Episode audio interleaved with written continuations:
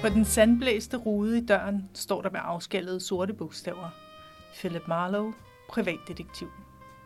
Det er en ganske afrakket dør for enden af en ganske afrakket gang i en bygning af den slags, der var nye omkring den tid, da flisebadeværelser blev civilisationens grundlag. Døren er låst, men ved siden af den er der bare en anden dør med samme påskrift, og den er ikke låst. Kom bare ind. Der er ikke andre herinde end mig og en stor spyflue. Men ikke, hvis du er fra Manhattan i Kansas.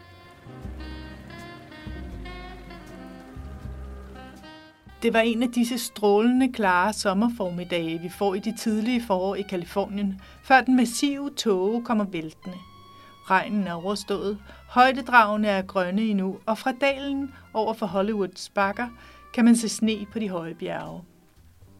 Bundmagerne reklamerer for deres årlige udsalg. Der er gode konjunkturer for de call girl-centraler, der specialiserer sig i 16-årige jomfruer. Og i Beverly Hills begynder jakandaerne at blomstre. Jeg havde været på jagt efter den spyflue i 5 minutter og ventet på, at den skulle sætte sig. Men den havde ikke lyst til at sætte sig. Den ville bare lave kunstflyvning og synge prologen til Bayazza.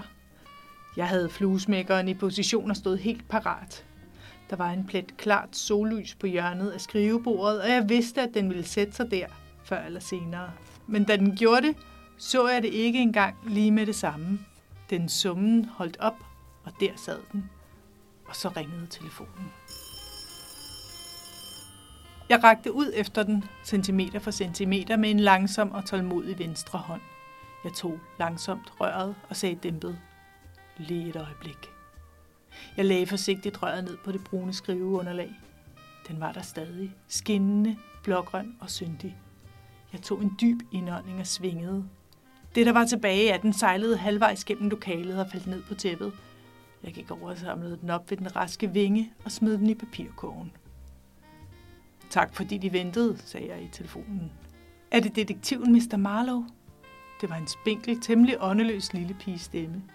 Jeg sagde, at det var Mr. Marlowe, privatdetektiven. Hvor meget tager de for en sag, Mr. Marlowe? Hvad er det, de vil have gjort? Stemmen blev lidt spidsere.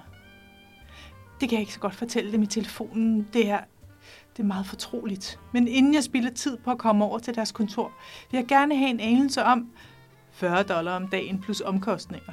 Medmindre det er den slags arbejde, der kan laves for et fast beløb. Det er alt for meget, sagde den lille stemme. Det kan jo komme til at koste $100, og jeg får ikke ret meget i lønner. Hvor er de nu? Jeg er i en drugstore. Det er lige ved siden af den bygning, hvor deres kontor er. De kunne have sparet 5 cents. Elevatoren er gratis. Hvordan? Jeg sagde det hele en gang til. Kom op og lad os se på dem, tilføjede jeg. Hvis de er i vanskeligheder, der ligger inde på mit område, så kan jeg give dem en ganske god forestilling om. Jeg må vide noget om den, sagde den lille stemme meget bestemt. Det er en meget ømtålig sag, meget personlig. Jeg kan ikke snakke med hvem som helst. Hvis den er så ømtålig, har de måske brug for en kvindelig detektiv, sagde jeg. Ikke du, Mille, jeg vidste ikke, at der var nogen. Men jeg tror slet ikke, at en kvindelig detektiv kan bruges. Forstår de, Mr. Oren boede i et meget skræbt kvarter, Mr. Marlowe. Jeg synes i hvert fald, det var skræbt. Bestyreren i klublejlighederne var en meget ubehagelig mand. Han lugtede af spiritus. Drikker de, Mr. Marlowe? Tja, nu da de nævner det. Jeg tror ikke, jeg ville bryde mig om at ansætte en detektiv, der drikker spiritus under nogen form.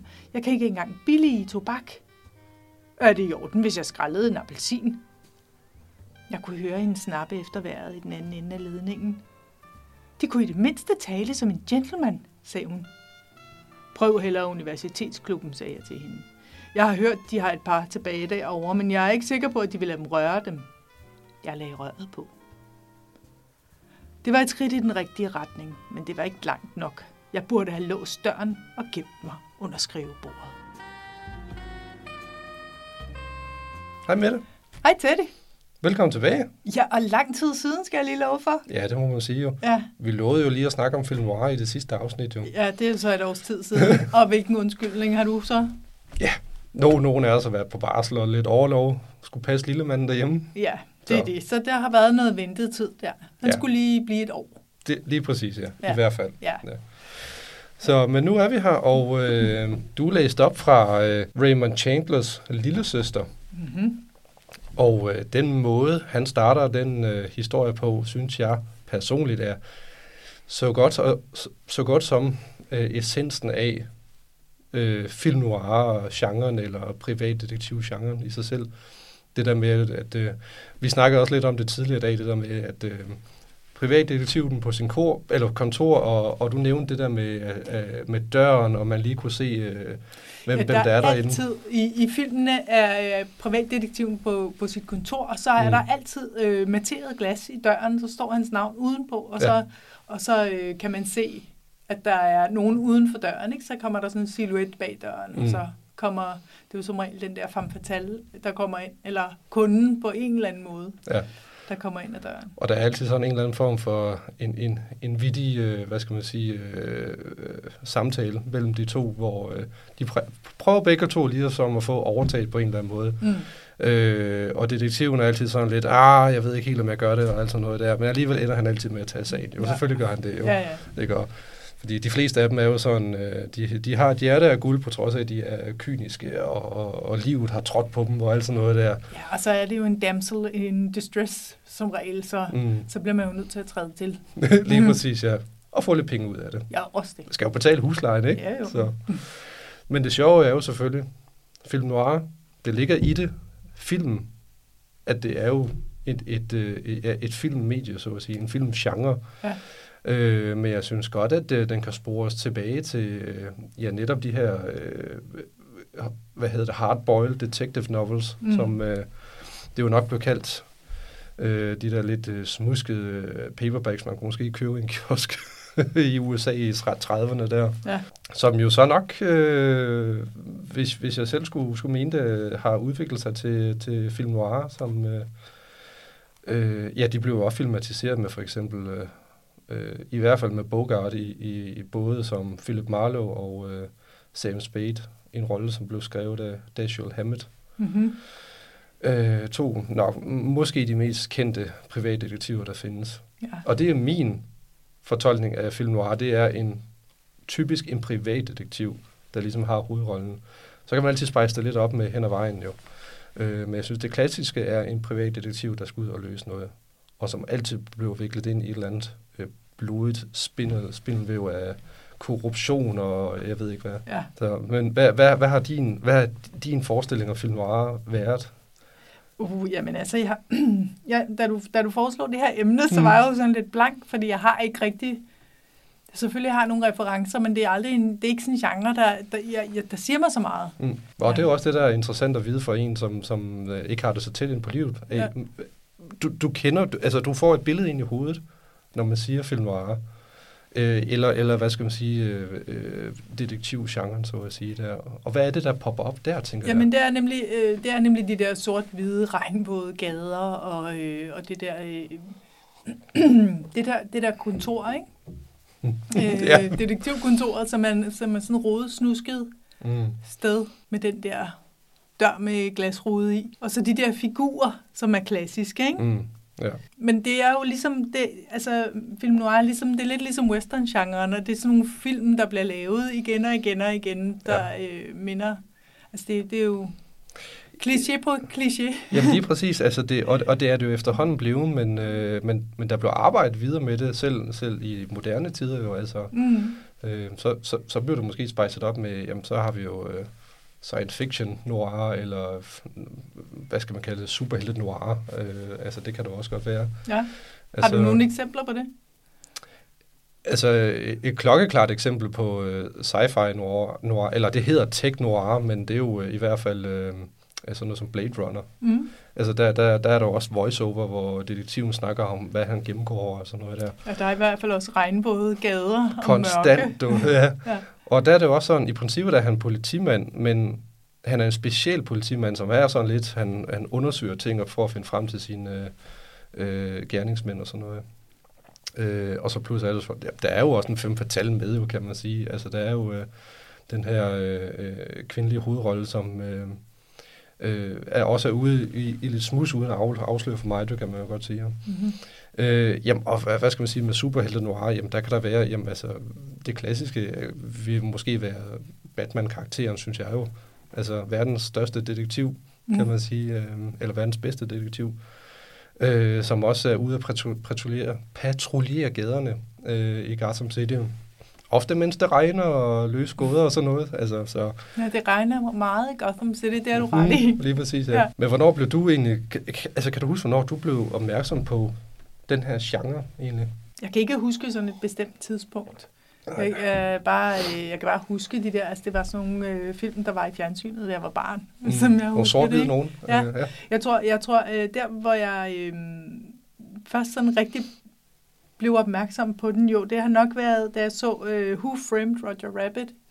Jamen, den er også klassisk film, noir. Ja, altså, det er den nemlig. Altså, okay, ikke klassisk, men det er i hvert fald en videreudvikling af det. Du ved, du har musikken, og ja, Jessica Rabbit, som hvad hedder Fem fortæller. Altså, ja, vi skal måske lige forklare, for det er en af de film, jeg i hvert fald vil anbefale, at det er en film fra 1988, og den er halv tegnefilm, halv rigtig film. Ja. Og det er sådan, at tegnefilmsfigurerne, de interagerer med menneskene. Det var så meget nyskabende på det tidspunkt, der i 88, da den blev lavet. Ja. Der var det første gang, man sådan rigtig så det, i hvert fald i spillefilmslængde. Ja. Og den er ret sjov, men det er sådan en klassisk historie. Den foregår i 1940'erne, og det er en privatdetektiv, der skal efterforske et mord, som tegneseriefiguren Roger Rabbit er mistænkt for. Ja. Og så er der altså også Jessica Rabbit, som er la femme fatale i den der film. Det er jo virkelig, kan man sige, der er de virkelig skruet op for mange klichéerne. Meget smal talje og stor barm og langt smukt hår. Ja. Og så blev hun, på stemmesiden spillet af Kathleen Turner, som var i 80'erne var sådan en femme fatale. Hun havde mange femme fatale roller. Ja. Så det kan jeg godt huske. Meget, med Michael Douglas blandt andet. Ja. Det er en meget, meget sexy stemme. Mm. Ja, og så spiller Bob Hoskins, han spiller detektiven. Mm. Den er enormt sjov. Den ligger på Disney Plus. Ja. Disney Plus, hvis man gerne vil se den. Ja. Den lige præcis den er baseret på en bog, hvor konceptet er næsten det samme, men der er det sådan med, at de her tegneseriefigurer, de taler gennem nogle talebobler. Så de kommer ikke fra tegnefilm, de kommer fra comic strips fra aviser. Og så når de taler, kommer der talebobler op. Og det blev faktisk en del af den måde, som detektiven løser et mysterie på. Fordi han prøver på at sammensætte de der bogstaver, der er i de her talebobler og sådan noget der. Det er faktisk meget smart fundet på, synes jeg. Og det er bogen, som filmen er baseret på, eller hvad? Nej, det er sjovt. Ja.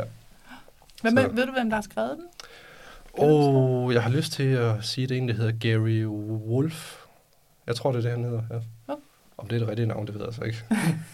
Det kan være, det er bare noget, du har fundet på. Ja, det er bare et eller andet, ja. Men man kan ikke komme udenom, at film noir, det var selvfølgelig de film, der blev udgivet sådan typisk i 30'erne, 40'erne, selvfølgelig. Ja. Og der må man sige, der arbejdede de virkelig sindssygt meget med belysning, og den måde, der blev snakket på. Meget er der sådan en virkelig hårdkogt måde at føre en samtale på. Og man kan ikke lade være med at grine lidt af de der små sådan lidt stikpiller, der kommer lidt i de der samtaler der, uden at der blev sagt sådan bandeord eller sådan noget der. Og det er mere sådan noget smart ping-pong. Ja, lige præcis, altså ja. Noget, ja. Lidt ligesom da Raymond Chandler, han er ret god til det, og han bruger det også i, for eksempel, han var med til at skrive filmen Kvinden uden samvittighed, som også er fra 40'erne, en af de også store filmvareklassikere. Og der er det virkelig sådan, hvor man tænker sådan, altså hvem er det, der finder på den her dialog? Altså hovedpersonen snakker med den kvindelige hovedperson, og så giver han hende et glas med whisky eller sådan noget der, og så siger, prøv at se, om du kan bære den ind i stuen, altså sådan noget.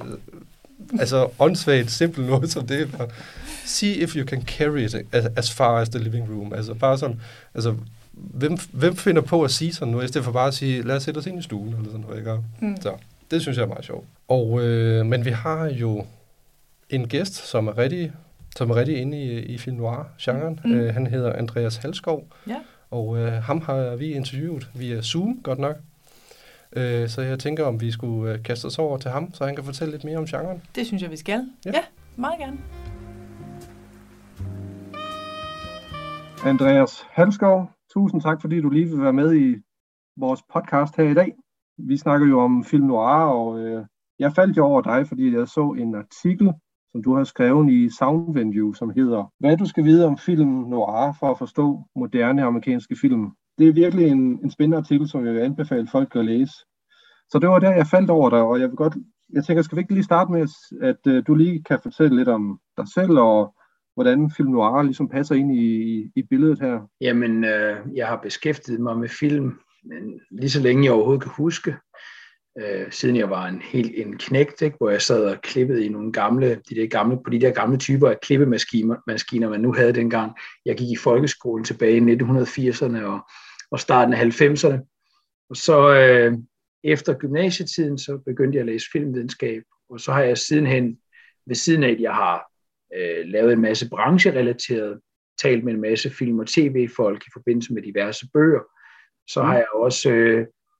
undervist på Københavns Universitet i et fag omkring genreformler og formater i film og tv, blandt andet om film noiren som et genreproblem.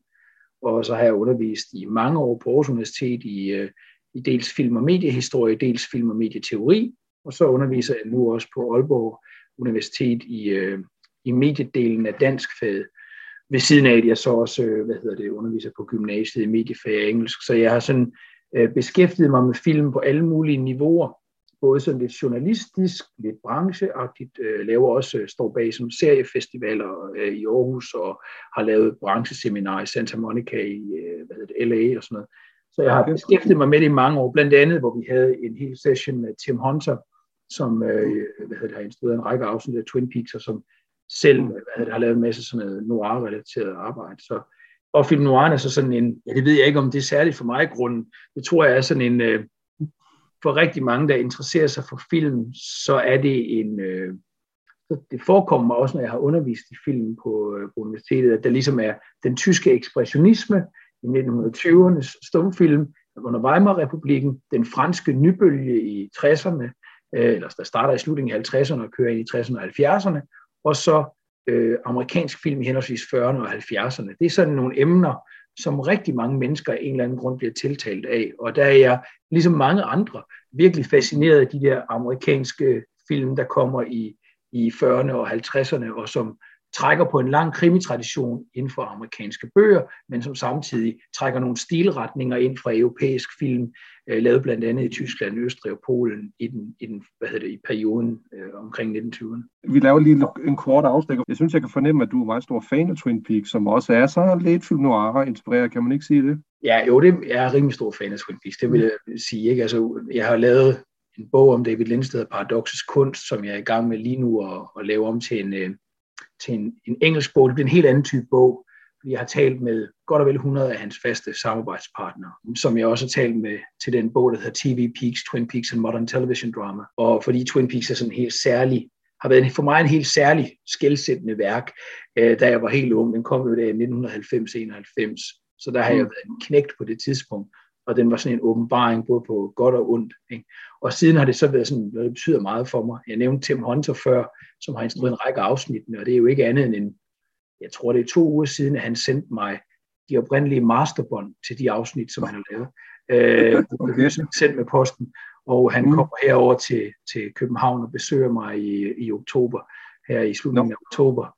Så det er blevet en verden, jeg på en eller anden måde er helt dybt forelsket i. Og så ved jeg også godt, at der er nogen, der opfatter mig som sådan en, der er dermed også ukritisk over for det. Det er jeg faktisk ikke. Altså, det opfatter jeg som en fejltagelse. Jeg indrømmer, at jeg har et klart bias der. Jeg er forelsket i den verden og det univers, men det er ikke sådan, at jeg mener, at David Lynch, at alt det, han laver, giver mening for mig heller. Og det er heller ikke sådan, at jeg for eksempel synes, at bare fordi den 3. sæson af Twin Peaks er utrolig abstrakt og meget svær at trænge ind i, så er det også nødvendigvis det bedste. Altså faktisk så hører jeg til den mærkelige gruppe, der synes, at store dele af anden sæson faktisk er meget gode. Og jeg kan især godt lide de der mørke, noir-agtige aspekter, der blandt andet kommer til udtryk i Tim Hunters afsnit. Han bruger mange af de her faste ting, som vi kender fra noiren, med The Dutch Tilt, ikke? Hvor kameraet det ligesom kælker lidt, og han bruger meget det her med, sådan, at der kommer sidelys ind på karaktererne, eller der danner sådan nogle trammemotiver hen over dem, eller sådan noget.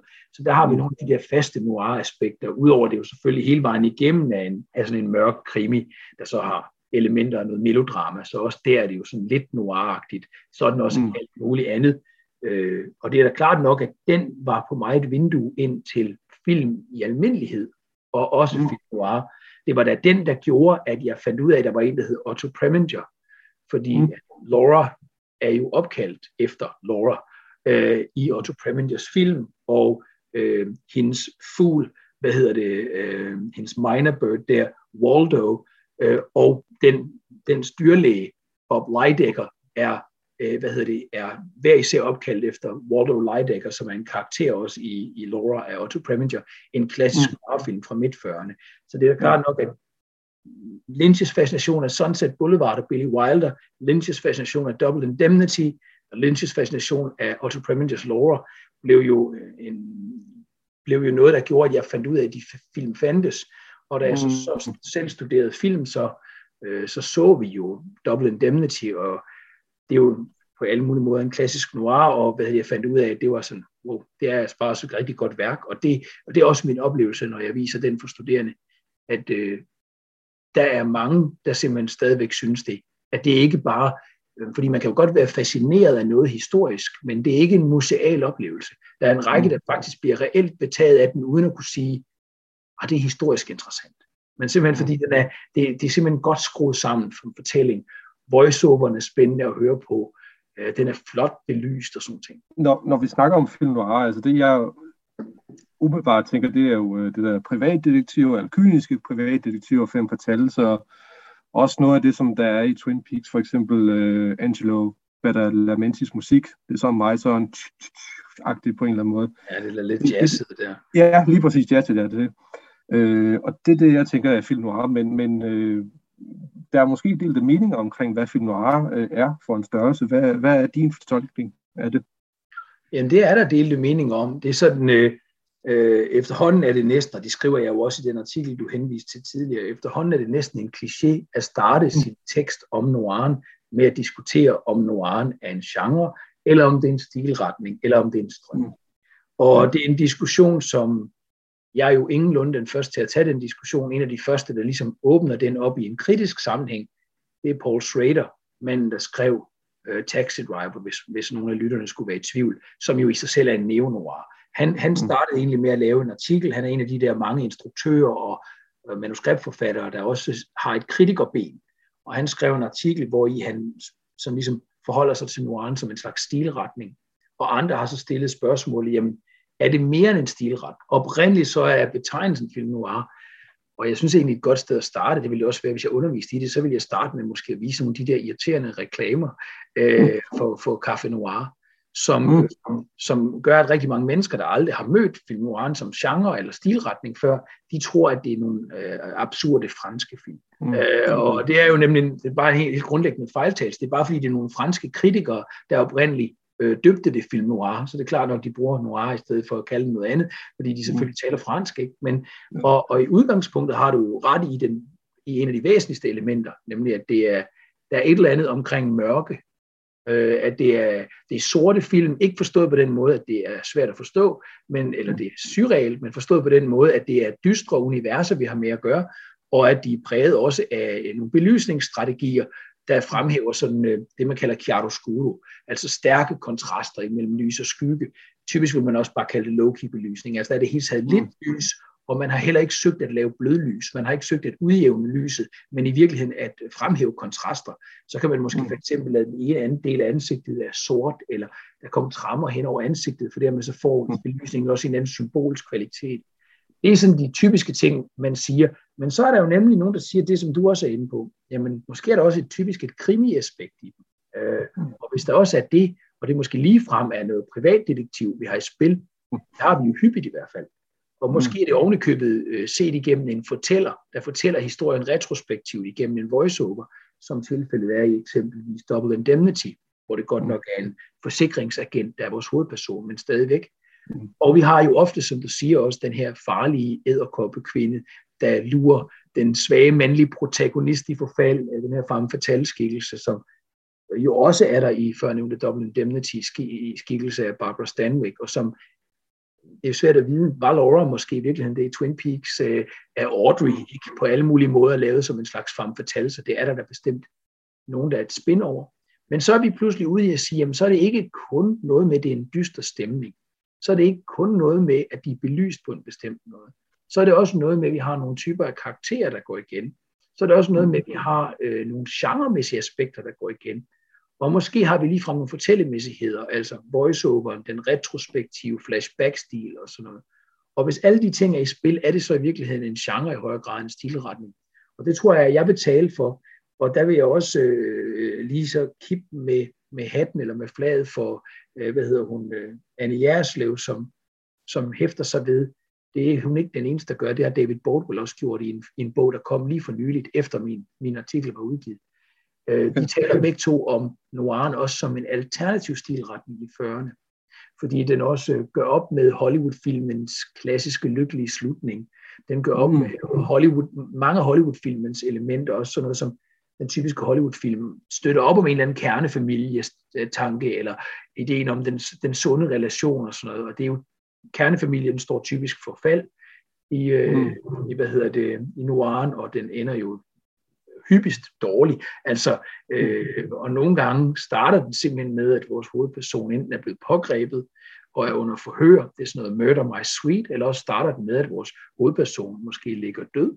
Altså, vi har jo en død fortæller i Billy Wilders Sunset Boulevard fra 50, der ligger ude i poolen i starten, ikke?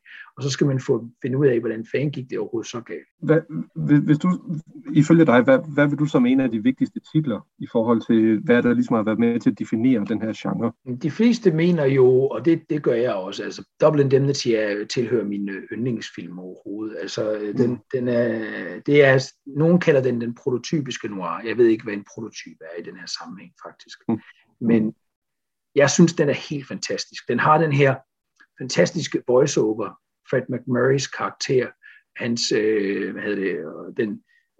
den voiceover, den stemme, den er fortalt fantastisk snedigt, samspillet imellem Mr. Neff, som er spillet af Fred MacMurray, og så, Edward G. Robinsons karakter, det er hans chef, Mr. Keyes, deres samspil er fantastisk, og så kommer Barbara Stanwicks karakter, Phyllis Dietrichsen, ind i billedet, fordi han skal ligesom jo ordne en forsikringssag for hende. Det ender jo så med noget lidt tvivlsomt, seriøst noget, der måske i virkeligheden handler om at få vandet af vejen, ikke? Og det er sådan et på alle mulige måder kerne godt film noir-plot, og der er simpelthen så mange snedige ting i manuskriptet deri, måden hvorpå de laver så små repetitioner, og hele tiden laver nogle fine callbacks, og sådan. Det er virkelig godt sat sammen. Så det er bare som film betragtet rigtig stærkt. Så er det også en rigtig film noir, fordi den har den der mørke stemning. Vi har nogle karaktergalleriet med den svage mandlige protagonist, med den egentlig gode mand, hans chef, der ender med at blive en slags antagonist, selvom han egentlig repræsenterer lovopretholdelsen. Kvinden, som er fængslende og lækker, men også farlig, ikke? Og den, the good girl ved siden af, som er, Lola, den anden kvinde, som han møder der i, og som han egentlig forsøger at hjælpe os. Så der er sådan hele karaktergalleriet, belysningen, måden den er struktureret som fortælling på, gør den til en god noir og en god fortælling i det hele taget, men hvis jeg sådan skulle lige hurtigt nævne nogle andre titler, så er der mange andre, der er rigtig gode. Jeg er vild med Scarlet Street af Fritz Lang. Fritz Lang var jo en af dem, der kom fra den tyske ekspressionisme, hvor han lavede en række af de her sådan, vigtigste film i 1920'erne. Blandt andet så laver han Metropolis, nok en af de første tidlige sådan, store science fiction film. Og han kommer så i 1930'erne, der laver han en slags forstudie til noiren i den film, der hedder M, om en barnemorder. Og den måde, han bliver illustreret på, vores hovedperson der, eller ham som jo er barnemorder, det er, at vi ser en plakat, og i det han så kommer ind, så hører vi hans off-screen stemme, og så ser vi hans krop, der bliver som en skygge bliver kastet op af den der plakat, i det han spørger den lille pige med bolden, wie heißt du denn, ikke? Og hast du einen schönen Ball, eller sådan en anden stil. Og så bliver han jo nødt til at slå lille Elsie Beckmann ihjel, det kan han ikke lade være med. Det er et slags forstudie til noiren, både med det grumme og det mørke, og det ender også galt, fordi selvom han er en forfærdelig karakter, han er kriminel og afstumpet, så bliver han pågrebet, men han ender med at blive smadret af nogle tidligere kriminelle, som, så man kan sige, selve den måde, hvorpå systemet slår tilbage på, er egentlig næsten lige så forfærdeligt. Så det er et afstumpet samfund med nogle afstumpede mennesker, og det er fantastiske skyggeeffekter, som ting, der er i spil. Og han tager så til USA, hvor han laver en række, blandt andet den der Scarlet Street, som har sådan helt fantastisk sådan retssalssekvens, jeg synes er helt fantastisk. Jeg nævnte Laura af Otto Preminger før, synes jeg er et virkelig godt værk også. Og så er jeg også rigtig vild med Kiss Me Deadly, der kommer i 1955, Robert Aldrich, som er med til at afrunde genren eller stilretningen sammen med Orson Welles' Touch of Evil. Jeg hører jo til de mennesker, der sådan helt blasfemisk mener at Orson Welles' bedste film er Touch of Evil, ikke Citizen Kane.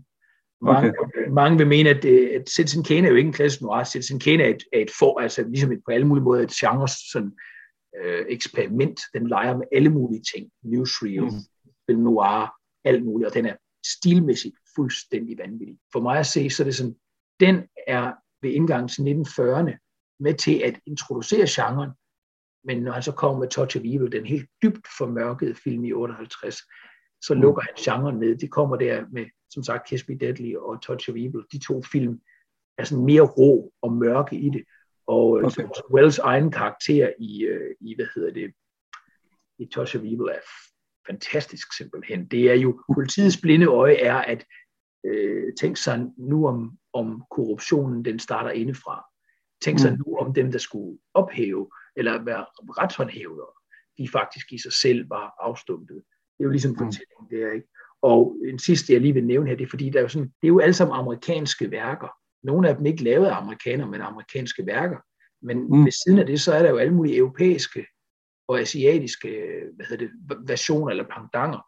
Og hjemme havde vi sådan en som Bodil Ibsen, der lavede mørke film, sorte film blev de kaldt. Og så havde vi jo i England en anden film med Orson Welles, nemlig Den tredje mand, og den synes jeg sådan, ligesom skal med i den her sammenhæng, fordi altså scenen, hvor han står deroppe, og de kigger ud over folkemængden, og han spørger, nu du kigger ned på alle de sorte prikker, vil du så ikke overveje, hvor mange af dem du kan undvære, og sådan noget. Der er spændende. Altså, nu talte du før om musikken hos Bartolomenti, altså jamen, Anton Karas musik til Den tredje mand, den der sitar-musik der, altså fuldstændig fantastisk, synes jeg. Det er en meget fed måde at åbne en film på, må man sige. Ja, den drager øjeblikkeligt en ind, og jeg synes, at man ligesom også skal have de her europæiske pendanter ind, fordi det er faktisk en pointe er, at det er et centralt alternativ, der kommer i amerikansk film i 40'erne og 50'erne, men mange af de centrale repræsentanter for den genre eller stilretning, det er østrigere, det er polakker, det er tyskere, det er Fritz Lang, Otto Preminger, Robert C. Ottmark, Billy Wilder, som jo heller ikke er amerikaner, der kommer det over og laver de her serien i film, og mange af dem har måske en blanding af noget kerneamerikansk, de her detektivhistorier, knaldromaner af Dashiell Hammett og James M. Cain og alle dem her, men så blander de det med sådan, måske en europæisk sensibilitet, et mørke, vi på en eller anden måde man godt kan forbinde med Tyskland og sådan noget, og ikke mindst den tid selvfølgelig også, med fattigdom og depression og verdenskrig og pis og lort, ikke? Og jeg synes egentlig, det er den der blanding af noget kerneamerikansk, og så noget alternativt, et twist, noget, og måske et europæisk tungsind, som jeg dybest set fascineres meget af, og det ser man også i de her sideløbende strømninger, så måske er det i virkeligheden også en gruppe af film, der kommer og repræsenterer en tid, men som bare bliver så populære og visuelt interessante, at de ender med senere at ligesom inspirere alle mulige andre film. Og det er en sidste pointe her, det er jo, at man skal også forstå, at de her film jo var B-film. Altså, det var jo mange af de her, kan man sige, at man optog on location, at man, og at man, måske ikke lavede de her fuldstændig forkromede soft light teknikker og sådan noget. Noget af det handlede også om, at man blev nødt til at producere dem billigere. De lavede som B-film i et klassisk, det man kalder double feature system, hvor man havde en A- og en B-film, ikke? Og det var bare sådan, at mange af B-filmene var mere interessante og eksperimenterende, fordi der var ikke de samme krav til dem. De var også produceret billigere. Og det kender vi jo selv fra alle mulige andre strømninger, dogmefilm og alt muligt andet, at hvis det produceres billigt, så nogle gange så frigør det også nogle eksperimentelle kræfter. Og det skete med den strømning. Nu nævnte du lige der her i slutningen af film noir-perioden der med Touch of Evil og Kiss Me Deadly. Var det blevet en kliché efterhånden på det tidspunkt, da de film kom ud, hele film noir-genren? Ja, det har det nok. Ja, det tror jeg. Altså, ja. Der er en, der hedder Foster Hirsch, som er sådan en af de helt store forskere på området. James Nærmore og Foster Hirsch er nogle af dem, der har skrevet mest om noiren, tror jeg. Han hæfter sig ved, at den har sådan en periode, hvor den boomer fuldstændig hæftigt i midten af 40'erne. Og han bruger, jeg synes, det er sådan en meget pædagogisk måde at indramme det på. Han siger, at storhedstiden, eller the heyday, ligger fra 40 til 44, altså indrammet af 2 Billy Wilder-film. 44 til 50. Vi har, Double Indemnity, der kommer i 44, og Sunset Boulevard, der kommer i 50. Så når vi så når frem til 50'erne, så er det jo nok ved at være sådan en strømning eller genre, der afblomstrer. Man har set mange af den type film, og det sker vel med alle sådan cyklusser, der kommer, at på en eller anden måde, så bliver de mere og mere ekstreme i sit udtryk, indtil boblen må briste, på en eller anden måde. Altså, neorealismen i Italien nåede sit næsten ekstreme punkt i 1952 med Umberto D., og så må det afblomstre, fordi hvad er næste skridt? Ikke? Touch of Evil er helt sort, helt afstumpet. Ikke? Kan det blive mørkere? Sådan, den er jo et vanvittigt visuelt fascinerende, men det er Citizen Kane jo også, det er alt, hvad han laver. Men jeg tror da nok jo, der har været mange i den periode, både generiske noir-film, også mange, jeg ikke har set, som uopfindsomt genbruger nogle troper. Og så har der været en masse rigtig gode film, men man har bare set mange af dem. Og så på en eller anden måde, så må det naturligt afblomstre. Så får man lyst til, at der skal være noget andet. Og ja, så sker der jo nogle andre ting, også industrielt. Altså, der sker det, at hvad kan man sige, hele det her double feature fænomen egentlig begynder at uddø. Altså fjernsynet vinder jo frem, og i en vis udstrækning så indhenter de mange af B-filmene. Så hele det her double feature system begynder at dø ud i takt med, at fjernsynet vinder frem. Og det betyder faktisk, at en række af de her genre, som var så populære i 40'erne og 50'erne, også begynder at dø ud. Altså western og film noiren eksempelvis. Det er jo ikke, fordi western ikke eksisterer stadigvæk, men den har et kraftigt dyk i 50'erne og 60'erne, inden at der så kommer nogle enkelte nærmest anti-westerns og sådan noget i USA, og selvfølgelig nogle spaghetti-westerns og sådan noget i Italien, men det samme sker med noiren, at den får ligesom et dyk fra midten af 50'erne, slutten af 50'erne, og så ind i 60'erne. Man får brug for noget andet. Og det, der så kommer i 70'erne og senere 80'erne og sådan noget, det er film, der ligesom sådan laver et lille hat-tip tilbage til, eller en homage tilbage til 40'erne og den klassiske noir, eller måske bruger nogle af de greb til at fortælle en ny historie i forbindelse med en ny krise i tiden. Er det det, man så at sige kalder neo-noir, sådan lidt løst, alt efter Touch of Evil-agtigt? Ja, altså, og det er faktisk lidt, det diskuteres, hvornår starter neo-noiren, men de fleste siger det sådan, at efter 1960. Og ja, det neo-noir er så den brede samlebetegnelse, så er der så yderligere nogen, der har skelnet imellem forskellige typer. Der er Søren Bastholm, han skriver om periodenoiren, som er en neo-noir, det vil sige en ny noir, lavet i en senere tid end 40'erne og 50'erne, men som foregår i den periode, som altså er en slags periodefilm. Så for eksempel, når Brian De Palma laver The Blue Dahlia, i 2005, eller hvornår den var fra, så foregår den i gammel tid. Ikke? Eller når Ole Christian Madsen laver Edderkoppen i 2000, den danske miniserie til DR, og den foregår i 40'erne. der, omkring Adelgade i 40'erne, ikke? Jamen så er det en periode noir, fordi den er nyere, men den bruger noirens elementer til at fortælle en historie om den tid, hvor noiren var stor. Okay. Og så ved siden af det, så har vi future noir eller tech noir. Det er dem, der ligesom er sat i et fremtidssamfund, ikke? Men bruger noirens elementer til at fortælle en noiragtig historie. Og det mest kendte eksempel er jo Blade Runner, fordi, den har hele æstetikken med den meget voldsomt flotte low-key belysning, og den har karaktertyperne, ikke? Med den frække, smukke dame, ikke? Og privatdetektiven, ikke? Men samtidig, og den havde ovenikøbet til at starte med også voiceover, det blev så fjernet, ikke? Også i Directors Cut-versionen. Så det var sådan en future noir eller tech noir, altså igen en ny noir, men som ovenikøbet sættes i et fremtidssamfund. Og så har vi den sidste, som han nævner, en samtidsnoir, altså som foregår i moderne tid, men låner noirens elementer. Og her kunne man nævne Taxi Driver af Scorsese som et ikonisk eksempel. Den siger ligesom, hvordan kan vi skildre posttraumatisk stress og moderne existential malaise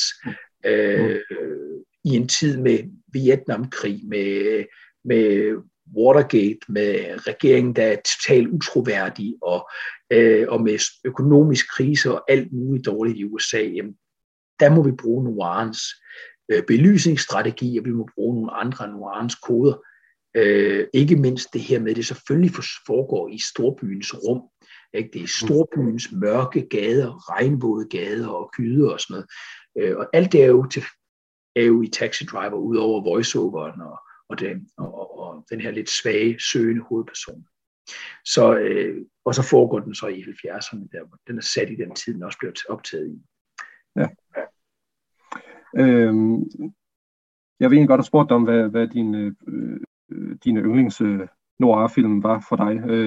Jeg synes, jeg kan fornemme sådan fra 40'erne, sådan, hvad der er din yndlingsfilm, men har du nogle af dine lidt nyere noir? Er der nogle yndlingstitler, du lige kan nævne der?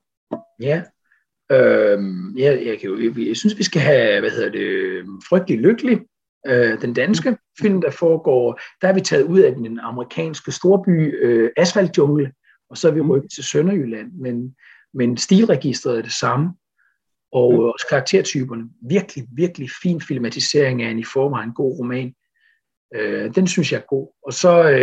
Og så er jeg fuldstændig en sokker for David Lynch, der har jeg jo nævnt tidligere, men og han laver den her L.A. Sunshine Noir-trilogi, Lost Highway, Mulholland Drive og Inland Empire, hvor for mig er det han har jo allerede inden da lavet de her sådan, næsten small town noir, sådan noget Blue Velvet og sådan noget, men for mig er Lost Highway, det er en voldsomt lækker opdatering af noiren. Jeg var så heldig, at jeg fik lov at tage til New York og besøge i New Jersey Angelo Badalamenti, og i New York og besøge Peter Deming, som er cinematograf, filmfotografen på netop Lost Highway, øvrigt også Mulholland Drive.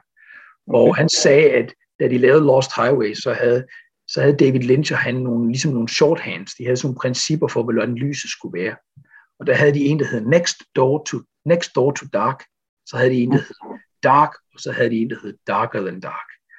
Og den er så mørk under tiden, Lost Highway. Den er jo i farver, men i sådan jordfarver, og den er så voldsomt kontrastmæssigt, at der er faktisk enkelte af optagelserne, som Peter Deming var utilfreds med, fordi det simpelthen er for mørkt til, at det kunne være i høj nok kvalitet også.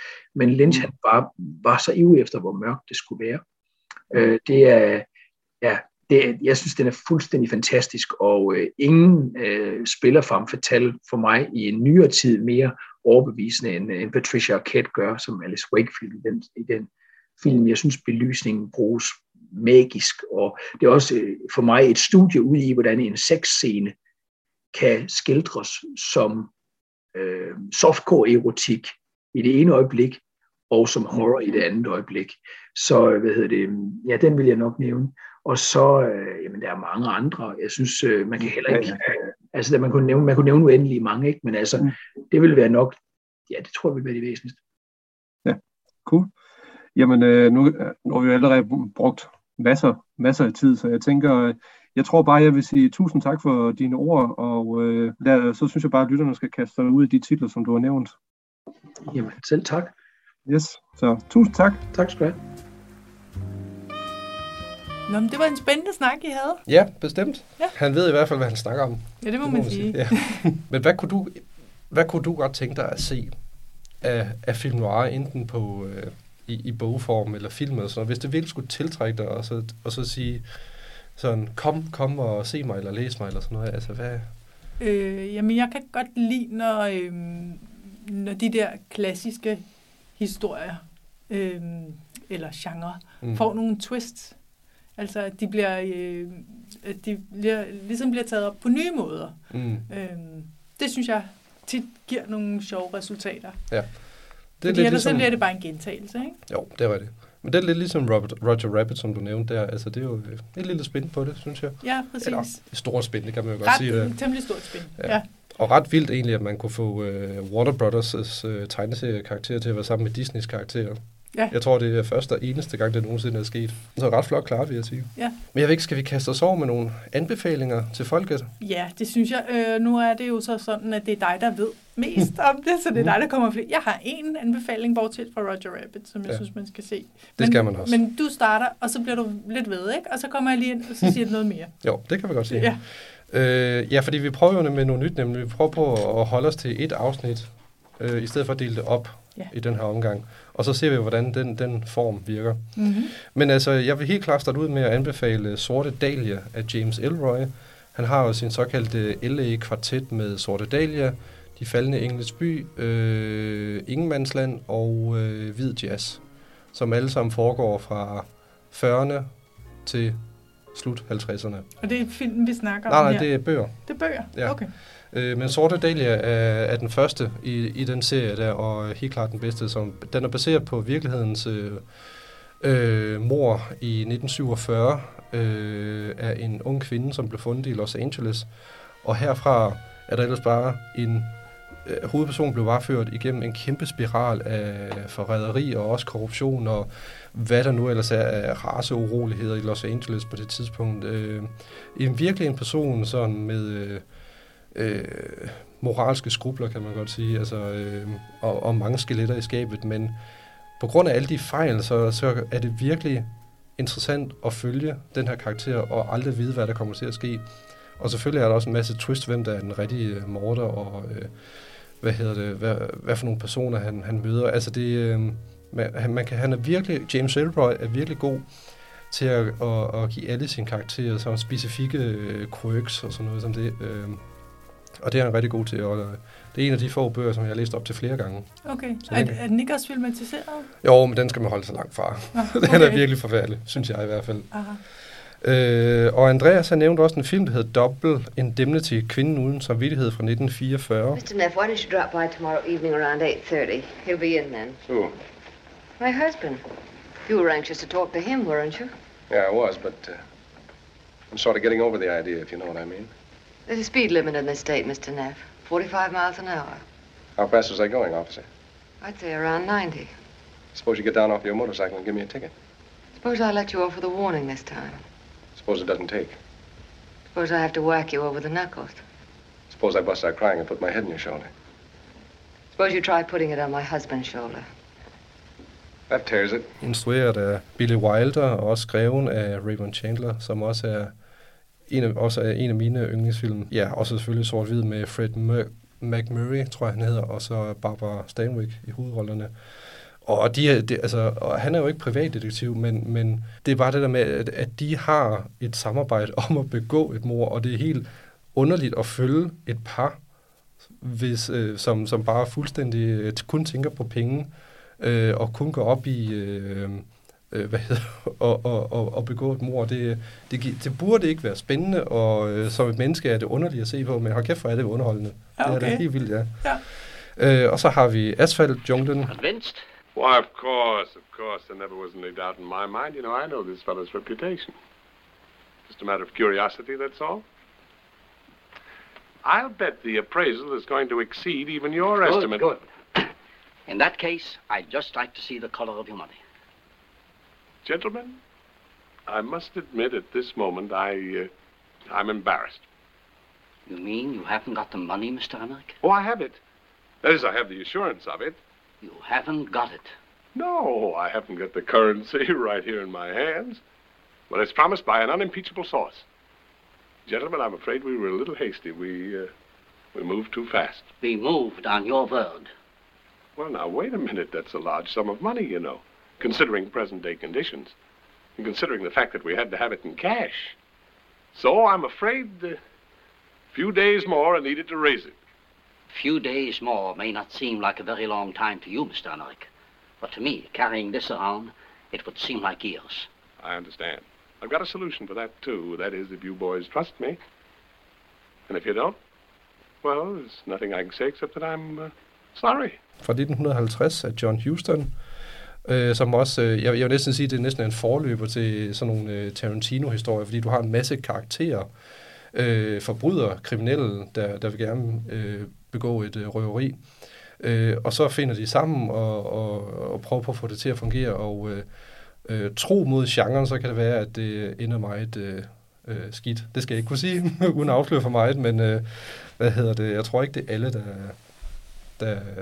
ender på den gode side i hvert fald. Okay. Og så har vi The Big Sleep, også med Bogart, i rollen som Philip Marlowe. Sternwood-mysteriet hedder den, fra 1946, instrueret af Howard Hawks. My name's Marlowe. General Sternwood wanted to see me. Yes, Mr. Marlowe. Would you come in, please, sir? I'll tell the general that you're here. Oh, thank you. Good morning.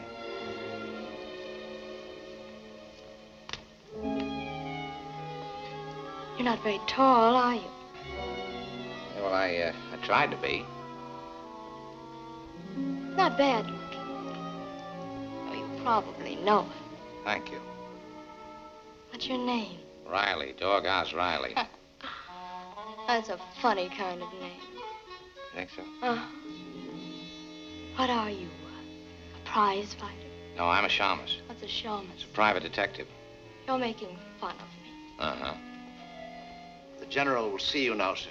Og der er virkelig også bare klassisk setup med, at du har Bogart, der møder op i det her kæmpe hus, og så møder han to kvinder, som er klientens døtre. Han er bare en player med det samme, bare har det der vittige samtale frem og tilbage, der bliver set ned på, at butleren så åbner døren, så møder han sin klient, som er sådan en virkelig underlig personlighed, som sidder inde i sådan et, et troperum på en eller anden måde, fordi at han ikke... Han skal holde varmen, fordi han er syg og sådan noget. Altså en drivhus, ja. Et troperum. Og Bogart sidder og kampsveder og får lov til at drikke et glas whisky, for eksempel. Ikke? Altså bare det der med, inden for de første 10-15 minutter, så er der bare sat op med skøre personligheder og en underlig sag, som måske eller måske ikke fører ud i skøre retninger. Ikke? Altså det, nogle gange er det lidt for langt ude, men det er det, der gør det sjovt på en eller anden måde. Ikke? Og så udenbart til sidst, jamen altså et computerspil, også der hedder The Black Dahlia, også bygget lidt omkring det samme mord fra Los Angeles i 1947, men det her er et såkaldt FMV-spil, så en full motion videospil, hvilket betyder, at det er med rigtige skuespillere, og det er fra 1998, så det er sådan lidt gammelt, jo, ikke? Men det er med rigtige skuespillere, og så bevæger du dig rundt i den her verden, og selve production designet er virkelig flot. Det er som om, man virkelig er der på den her tid, synes jeg.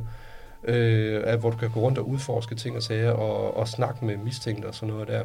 Lidt en forløber for det såkaldte, jeg tror den hed L.A. Noir, PlayStation 3-spil. Og der ender det også med, at man bliver virkelig... Og at historien varer flere år, fordi man prøver på at fange en eller anden morder og sådan noget der. Og det synes jeg er virkelig interessant, den her besættelse, som der ofte er, også er at finde i privatdetektiven. Så det er umiddelbart de titler, jeg vil anbefale. Ja, okay. Det er jo også mange. Mange og gode. Ja. Det kunne godt være, at jeg skulle i gang med noget film noir, hva'? Ja, ja, det var det. Ja. Prøv det. Nå, men så har jeg har en, jeg vil anbefale, og det er ikke engang noget klassisk film noir. Men det er en film, der hedder Watching the Detectives. No,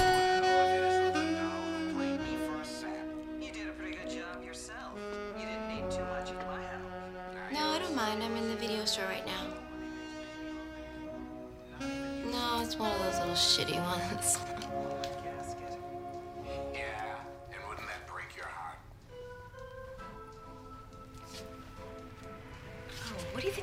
City of Lost Children. Ah, excellent film. By the same guy who made Delicatessen. I'm on the phone, actually.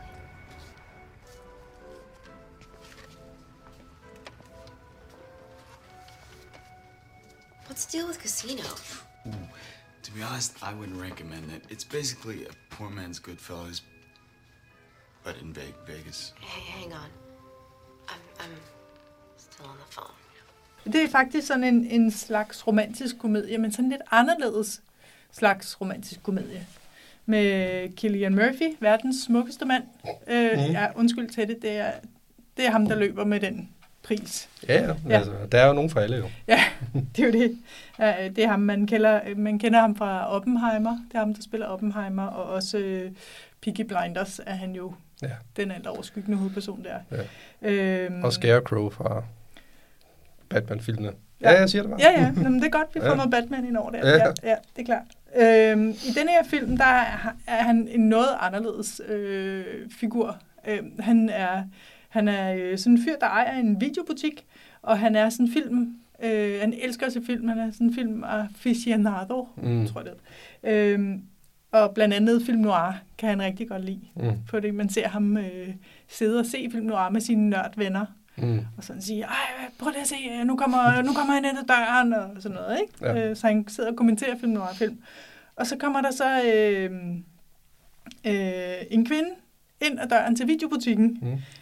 Klassisk setup på en eller anden underlig måde, altså præcis. Med et spin på det, ja. Og hun er jo filmens femme fatale, kan man sige. Det er Lucy Liu, som man kender fra Kill Bill blandt andet, og fra Charlie's Angels, og serien, der hedder Ally McBeal. Jeg ventede på, at du skulle nævne den. Ja, det er der, jeg kendte hende fra i første omgang i hvert fald. Hun spiller Violet, og Violet udsætter vores stakkels hovedperson Neil for alle mulige pranks i løbet af filmen. Jeg synes, det er enormt sjovt. Og blandt andet kommer han med i sådan en, nærmest en scene, en film noir-scene, som hun ligesom organiserer, hvor hun kommer ind på sådan et, han kommer ind på sådan et kontor. Nå ja, det er rigtigt nok, ja. Der kommer nogen, som siger, de er fra politiet, og de lige skal snakke med ham omkring noget, der er sket natten før. Ja, men der er også en anden scene, hvor hun får ham hen i på sådan et kontor, hvor hun er, der er noget med nogle penge. Og, ja, det er vist rigtigt, ja. Der er i hvert fald mange referencer til film noir-genren i den der filmen, som er sådan en form for romantisk komedie. Men den er bare skideskæg. Altså, den er virkelig god, og så den har mange af de der genre-træk fra forskellige genrer indover på sådan nogle skæve måder. Det synes jeg er sjovt. Men han følger jo også efter hende på et tidspunkt. Ja. Fordi at han ikke kan finde ud af, hun virker jo rodløs på en eller anden måde.